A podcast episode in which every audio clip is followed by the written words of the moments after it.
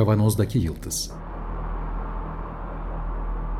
Hazırlayan ve sunanlar İsmail Başöz, Haluk Levent ve Fethiye Erbil.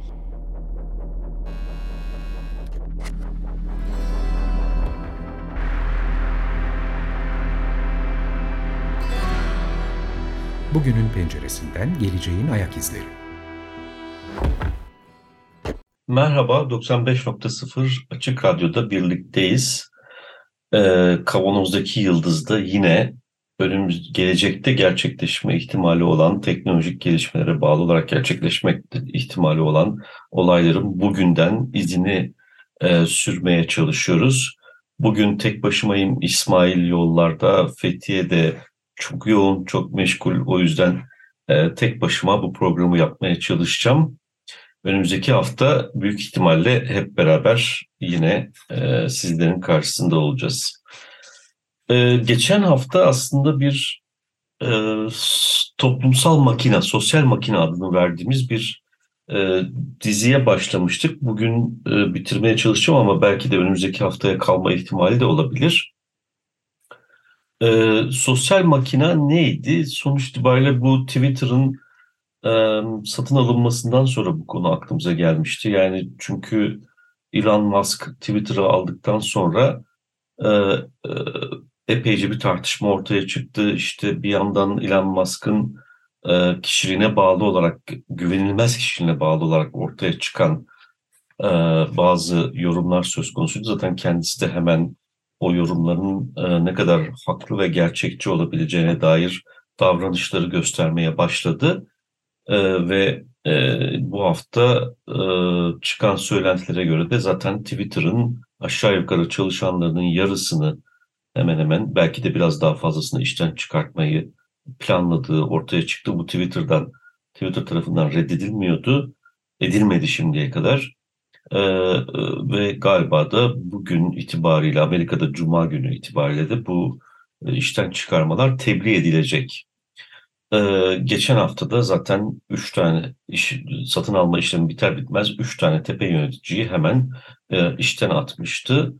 E, ve bir de tabii bizim esas ilgilendiğimiz konu e, bir demokrasi havarisi e, kesilerek ki bu neo, neofaşist popülist hareketlerin aslında tipik özellikleri belli bir yalan dünyası içerisinde, yarat, kendi yarattıkları yalan dünyası içerisinde e, yaptıkları propagandanın asli unsurunu oluşturuyor. Demokrasi için e, her türlü kısıtlamayı, kaldırmayı e, görev edindiğini bildirdi. Yani bu Twitter'ın e, bazı e, yalan haberleri yaymakta olan hesaplara ilişkin olarak uyguladığı e, yasaklamayı, şunu bunu falan belli kurallar çerçevesinde gerçekleştirdiği yasaklamaları bundan sonra görmeyeceğimizi, bunun e, bir demokrasi e, demokratik bir tutumun gereği olarak e, yapılması gerektiğini ifade etti. Dolayısıyla biz de bu Twitter bir sosyal makine olarak nasıl çalışır, onun ayrıntılarına girmeye çalıştık. Genişçe bir literatür var. Bu konuda geçen hafta bir parça üzerinde durmaya çalıştığımız gibi ilk 90'ların sonunda bu web ağını geliştiren, o web ağını oluşturan yazılımı geliştiren e, insan tarafından ilk olarak zaten e, dile getirilmiş bir kavram sosyal makine e, ve bu sosyal makinenin e, tanımını da yapmaya başlamıştık. Sonuç itibariyle e, bir takım temel kavramlardan öncelikli olarak bahsetme yoluna gittik ve geçen hafta teleoloji kavramında kalmıştık. Şimdi dolayısıyla bugün bir parça oradan e, devam etmeyi e, planlıyorum. Şimdi bir kere bir karar birimi tanımı yapılması gerekiyor. Yani sonuçta sosyal makinenin e, e, kaba taslak baktığımız zaman e, bir tür sibernetik sistem tanımına oturduğunu e, söylemiştik. Yani sibernetiğin temelinde e, insanlarla makinelerin etkileşimli olarak çalıştığı bir düzenekten bahsediyoruz. Bu düzenek etrafındaki bütün olaylarla ilişkili ve bu etrafındaki e, olan biteni etkileme, dönüştürme, bunlardan öğrenme ve bu öğrenmeye bağlı olarak da kendi amaç fonksiyonu çerçevesinde e, davranma yeteneğine sahip. Yani bir e, sistemin içerisinde makine olacak ve aynı zamanda insan olacak. İki, bunlar birbirleriyle etkileşimli olarak çalışacaklar. E, üç, etrafta olan biteni algılayıp değerlendirebilecek kapasiteye sahip olacaklar. Hem donanım olarak hem yazılım olarak hem de tabii ki insan e, varlığı olarak buna katılımcı diyoruz. Katılımcıların yetenekleri itibariyle e, diyelim. E, ve e, bu değerlendirme sonucunda amaç fonksiyonuna uygun olarak bir karar aldıklarında da etrafını değiştirme, dönüştürme e, yeteneğine sahip olacaklar. Yani bu sadece e, basit bir makina değil. Bir bir üretim hattında da insanlarla makineler birbiriyle e, beraber çalışıyorlar ama bu bir önceki nesil olarak adlandırabileceğimiz bir e, insan makine birlikteliği. Orada çok pasif bir şey var ve çevreyi dönüştürme e, sınırlı. Yani tabii ki iklim şu bu falan filan gibi meseleleri bir kenara bırakıyorum. Onun toplumun bir fonksiyon, bir bir toplumsal kararların ya da toplumsal düzenin bir e, sonucu olduğunu varsayarak bırakıyorum. Ama bu e, özerk olarak da davranabilen ve e, çevrenin içerisine e, ya da herhangi bir geniş sistemin içerisine salındığında e, kendi amaç fonksiyonu çerçevesinde kararlar alabilen ve aldığı kararlarla da kendi etrafını e, dönüştürebilen yani bir nevi insan toplumlarının e, gerçekleştirdiği e, gibi etrafında dönüştürebilen ve bu dönüşüm içerisinde de kendi e, çıkarları doğrultusunda bir fayda sağlayan e, sistemden bahsediyoruz. Şimdi dolayısıyla bir demek ki bir karar birimi söz konusu. E, bu karar birimi çevrede çevredeki değeri seçimine bağlı olarak yani bir seç, daha doğrusu karar alma özelliğine sahip e, ve e, bu kararı uygulayabileceği daha doğrusu bu ka karar kararı e, çevresindeki ekosistem diyelim ya da işte daha bir daraltılmış bir şekilde insan toplum diyelim ya da her ne dersek diyelim e, çevresiyle etkileşimini sağlayabilecek en az bir değişken kanalıyla yapabilmesini bekliyoruz. Yani bir karar birimi var. Bu karar biriminin çevresiyle bir ilişkisi var. Bu ilişkiyi kurabileceği en az bir ama muhtemelen birden çok fazla kanal söz konusu ve bunlara da biz değişken diyoruz. Dolayısıyla bu değişkenin bu değişkenler doğrultusunda aldığı kararları da bu değişkenler kanalıyla, bu değişkenlerin oluşturduğu kanal yoluyla etrafına yansıtıyor. Aynı zamanda o kanalı çift taraflı çalışan bir kanal gibi de düşünebiliriz. Dolayısıyla çevreden de bilgi toplayabiliyor. Yani bir tür öğrenme süreci bu şekilde gerçekleşiyor.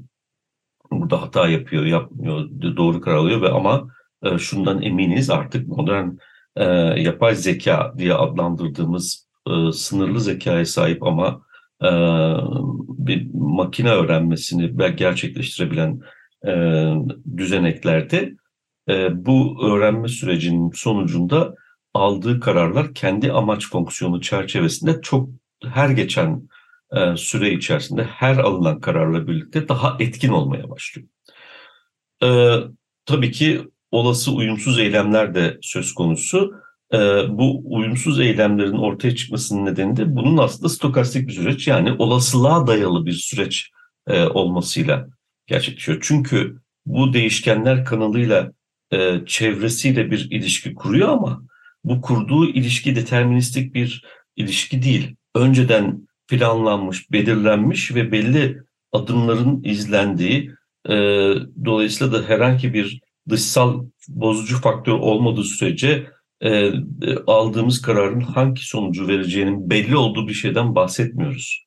E, çevre dinamik, o çevrenin içerisinde e, e, var olmaya çalışan ve belli bir amaç çerçevesinde bir takım eylemlilikler gösteren varlık olarak bir sibernetik sistem var ee, e, ve bu bir öğrenme süreci taşıyor. Bu öğrenme süreci değişkenler kanalı oluyor ve bu değişkenlerin de e, değişkenler kanalı, kanalıyla olması da aynı zamanda bir e, tahmin gerekli. Yani istatistik anlamda bir tahmin e, olduğunu ve dolayısıyla olasılığa dayalı bir süreç e, yaşandığını e, gösteriyor bize.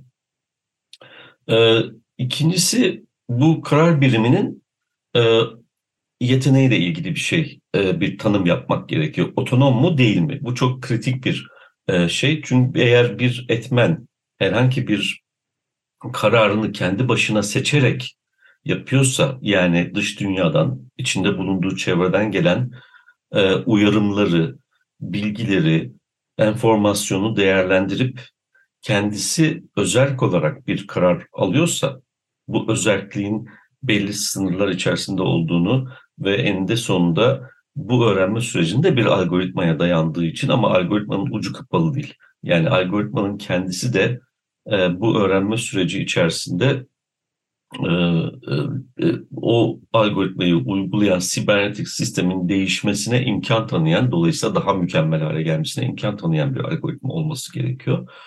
E, dolayısıyla burada, burada seçenekler, yani şöyle düşünebiliriz, bir tür e, e, menülü değil, o menüyü de kendisi yaratarak e, amaç fonksiyonu çerçevesinde genişleyebilen kapasite kapasiteye sahip olduğunu düşünüyoruz. Dolayısıyla bu eğer kendi kararını kendisi alıyorsa ve bu kararın etkilerini, çevrede yarattığı etkileri, onun o ortaya çıkan etkilerin beklendik şekilde amaç fonksiyonuyla uyumlu veya beklenmedik şekilde amaç fonksiyonuyla uyumsuz olup olmadığını denetleyebilecek ve bu, bu doğrultuda da kendi sonraki adımda ortaya tekrar benzeri kararlar almaya alması gerektiğinde de e, bu doğrultuda gelen e, geri bildirimlerle bu kararı biraz daha e, mükemmel hale getirebilecek yani öğrenme sürecini derinleştirebilecek e, bir e, e, karar biriminden bahsediyorsak buna otonom diyoruz.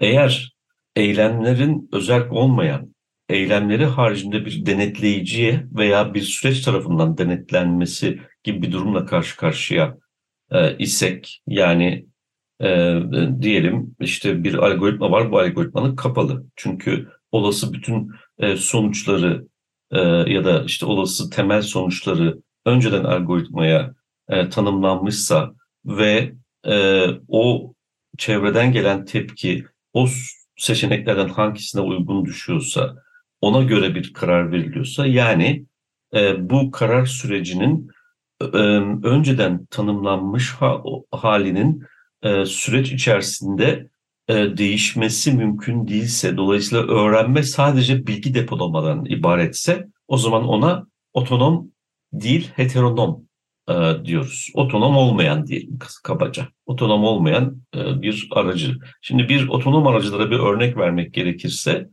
e, bu bildiğimiz kişiselleştirilmiş video öneri portalları mesela. Tipik örneklerden bir tanesi. Bu eylemleri çünkü video önermesi o videoya muhatap olan bireyin yani katılımcının çünkü o da sistemin dışında değil aslında dışsal değil e, katılımcının e, profiline uygun yani daha önceki davranışlardan edinmiş olduğu profiline uygun öneri veriyor. Standart bir menü değil. Ee, o profil çünkü zamanla mükemmelleşiyor. Çünkü kullanıcının her davranışı yaptığı ve yapmadığı, tercih ettiği ya da etmediği her e, karar aslında bir input olarak gidiyor ve o bireysel e, karar, e, şeyin e, kullanıcının belki kendisine benzer kullanıcıların davranışlarıyla da beslenen dolayısıyla bir profil profil e, unsuru olarak tanımlanmış e, e, kullanıcıya özgü, ona özgü bir e, öneride bulunuyorsa bu işte tipik bir otonomlaşmış ya da otonom olarak kabul edilebilecek e, karar birimidir bir sistem olarak. Otonom olmayan karar birimine örnek olaraksa genel sonuca bakılmaksızın her zaman yönlendirildiği gibi aynı eylemleri gerçekleştiren bir bürokrat. Yani bir, bir önceki neslin insan makine birlikteliğinden oluşan e, sistemi. Bu bürokratın çünkü kuralları bellidir. O kurallar çerçevesinde e, karşıdaki insanın kim olduğu, onun da e, vermiş olduğu kararların ne olduğuyla ilgilenmeksizin e, önceden tanımlanmış adımlar içerisinde ne yapılması gerekiyorsa onu e, kesin olarak uygulayan ve e, hiçbir şekilde esnetmeyen e, iş yapan birimden bahsediyoruz. Bu bir insan olabilir, bu bir makine olabilir, e, bu bir yazılım olabilir. Dolayısıyla ama sonuç itibariyle ne yapılacaksa önceden hepsi adım adım tanımlanmıştır. Seçeneklerin, ana seçeneklerin hepsi tanımlanmıştır.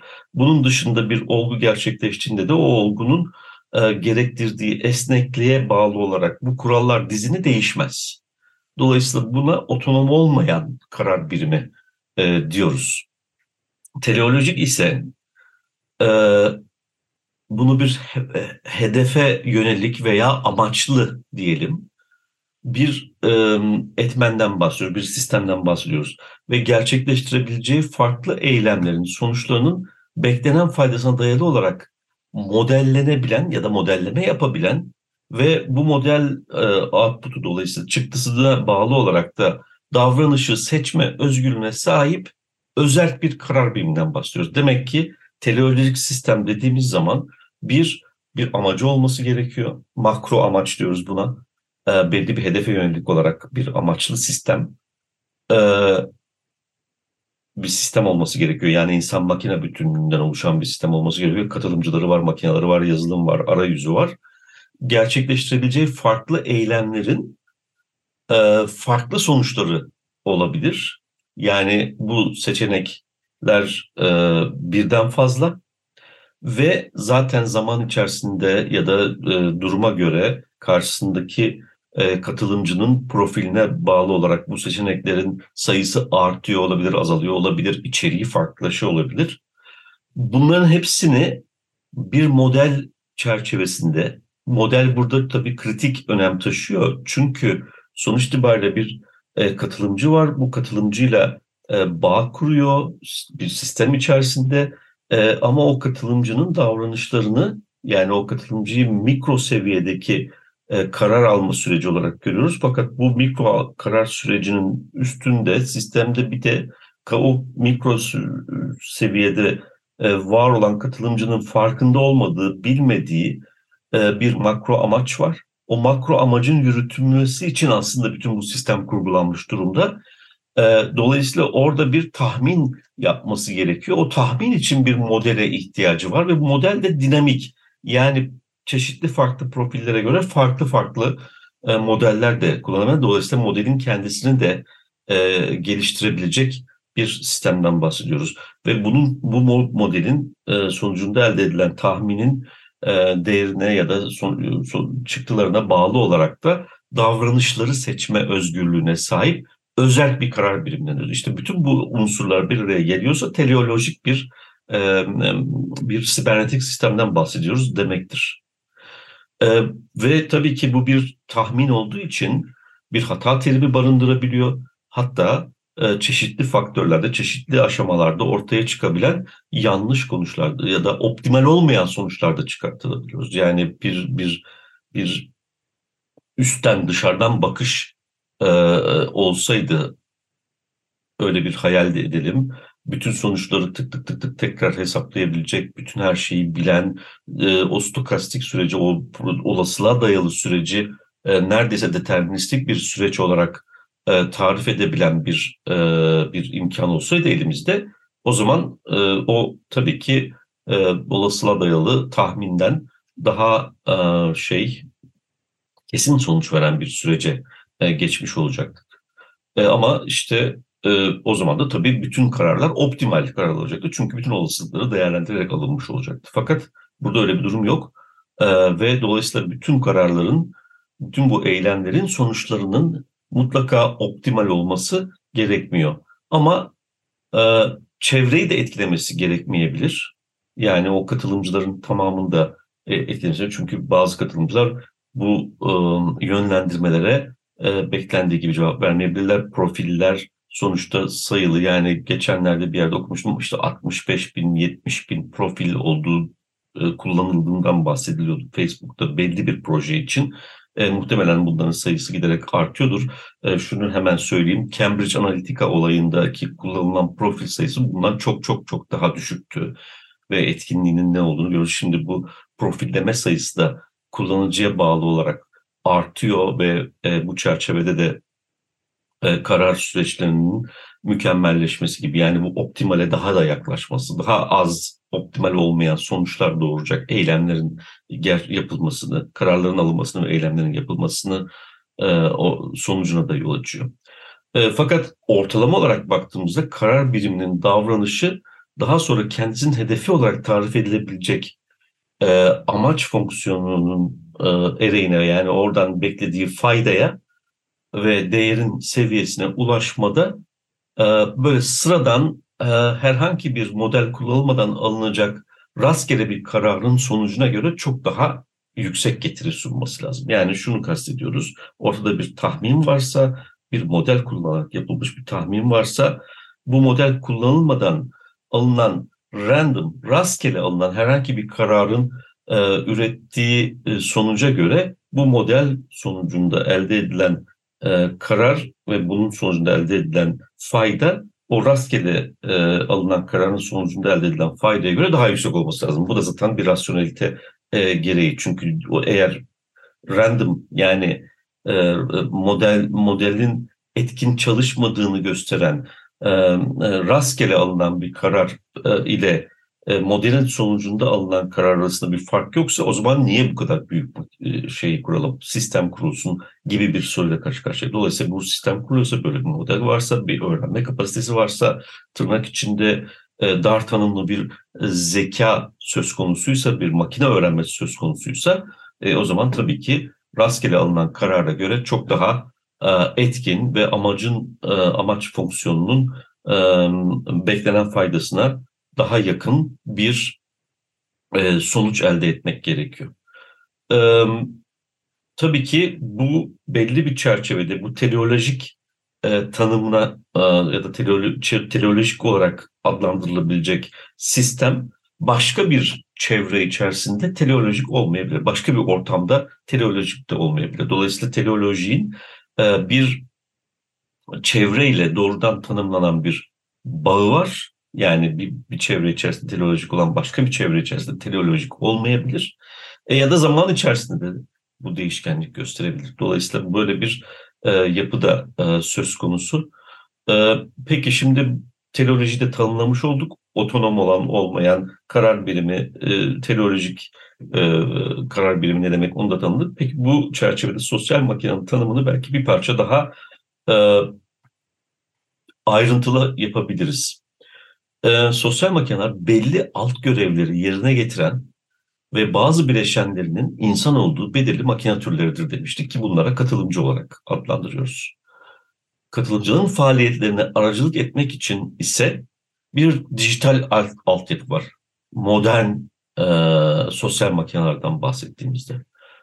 Ara bulucu fiziksel bir bürokrasi veya makine bilmem ne falan olabilir ama böyle bir dijital altyapı söz konusu.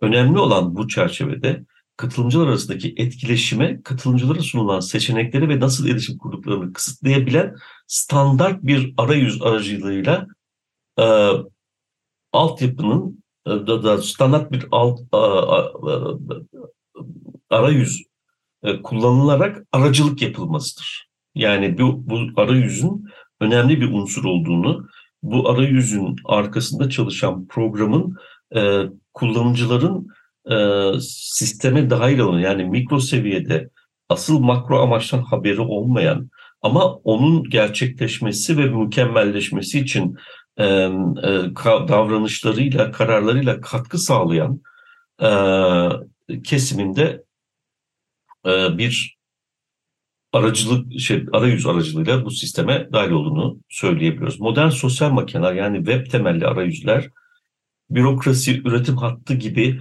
önceki örneklerden farklı olarak hem çok daha fazla sayıda katılımcıyı bugün Facebook'ta 2,5 milyar e, katılımcıdan bahsediyoruz. E, Twitter'daki hesap sayısının çok daha fazla olduğunu e, biliyoruz. Dolayısıyla çok fazla sayıda katılımcıyı içeriyorlar. Hem de sistemin içinde bilginin çok büyük bir hızla yayılmasına imkan tanıyorlar. Dolayısıyla burada arayüzün önemi de ortaya çıkıyor. Hem çok güçlü olması lazım hem de bu tür bir özelliği taşıyor olması lazım. Bilgi tabii kullanıcılar tarafından sisteme açıkça verilmiyor yani en, en azından e, kullanıcının e, e, farkına vardığı şekilde verilmiyor. Buna örtük geri bildirim yoluyla e, gerçekleşiyor. O aracıl, arayüzün bu anlamda da bir işlevi olduğunu söyleyebiliriz. Bir örnek vermek belki daha somut davranmanın e, anlaşılmasını da sağlayacaktır. E, YouTube örneğinde mesela kullanıcı tarafından yapılan her seçim için bir kullanıcının günlüğüne kaydedilip kaydedilmediği, izlenen videoların kimlikleri, izlenme süresi, tıklanan ve tıklanmayan video gösterimleri, son izlenen videodan bu yana geçen süre, reklamlara verilen tepki gibi e, herhalde 3-4 bin e, farklı değişkene e, bağlı olarak veri toplanır. Bunların hepsi kullanıcının farkında olmadan e, verdiği e, bilgilerdir. Dolayısıyla kullanıcılar her eylemde kişisel tercihlerini ve ilgi alanlarını sisteme sürekli ifşa ediyor ve onların katkısı eğer bu bu ifşa süreci olmasa kat, e, katılımcıların katkısı olmasa zaten bizim bu makinenin o beklenen makro amacı gerçekleştirmesi de mümkün olmayacaktır. Bu da dolayısıyla e, kullanıcıların katılımına kişisel, kişiselleştirilmiş öneriler sunmak falan filan gibi e, işin gerçekleşmeyeceğisi anlamına gelir. Ama öte yandan yani hem o mikro seviyedeki e, hizmet diyelim ona e, sunma e, işlemi gerçekleşmemiş olur. Hem de o makro amaca ulaşmak e, mümkün olmaz. Dolayısıyla tele, teleolojik özetleyecek olursak teleolojik sosyal makine otonom, e, teleolojik ve zeki davranış kapasitesi yani tırnak içinde tabii sınırlı da olsa öğrenme çerçevesinde bir dar tanımlı zeki davranış kapasitesine sahip olmaya başladığını söyleyebiliriz. Bütün bunlarda makro seviyede tanımlanmış amaca ve amaçlara mikro seviyedeki katılımcıların kontrolü dışında ulaşma kapasitesi. Peki bu makro seviyedeki amaç ne? Bir tabii gözlem kapitalizminin temelini oluşturan davranışsal artığı elde etmek ki bu çerçevede şimdi Zuboff'un gözetim kapitalizminin çağın e, gözetim kapitalizmi kitabı çok oradaki mekanizma daha doğrusu çok daha somut e, bir noktaya oturuyor. Daha detaylı olarak aslında e, e, görünür hale geliyor. E, bu şekilde bir davranışsal artık oluşmaya başlıyor. Burada bir kapitalizmin varyantı olarak adlandırabileceğimiz yeni bir artık üretme mekanizması e, tanımlanıyor. Ama önümüzdeki hafta belki üzerinde duracağımız, daha önce defalarca konuştuğumuz daha önemli bir şey var. Burada bir de gözetim e, faktörünün e, mükemmelleşmesi gibi bir durumda da karşı karşıyayız. Evet, e, destekçimize çok teşekkür ediyoruz. Teknik Masa'da Yardımcı olan arkadaşlarımıza da çok teşekkür ediyoruz. Önümüzdeki hafta tekrar görüşmek dileğiyle. Hoşçakalın.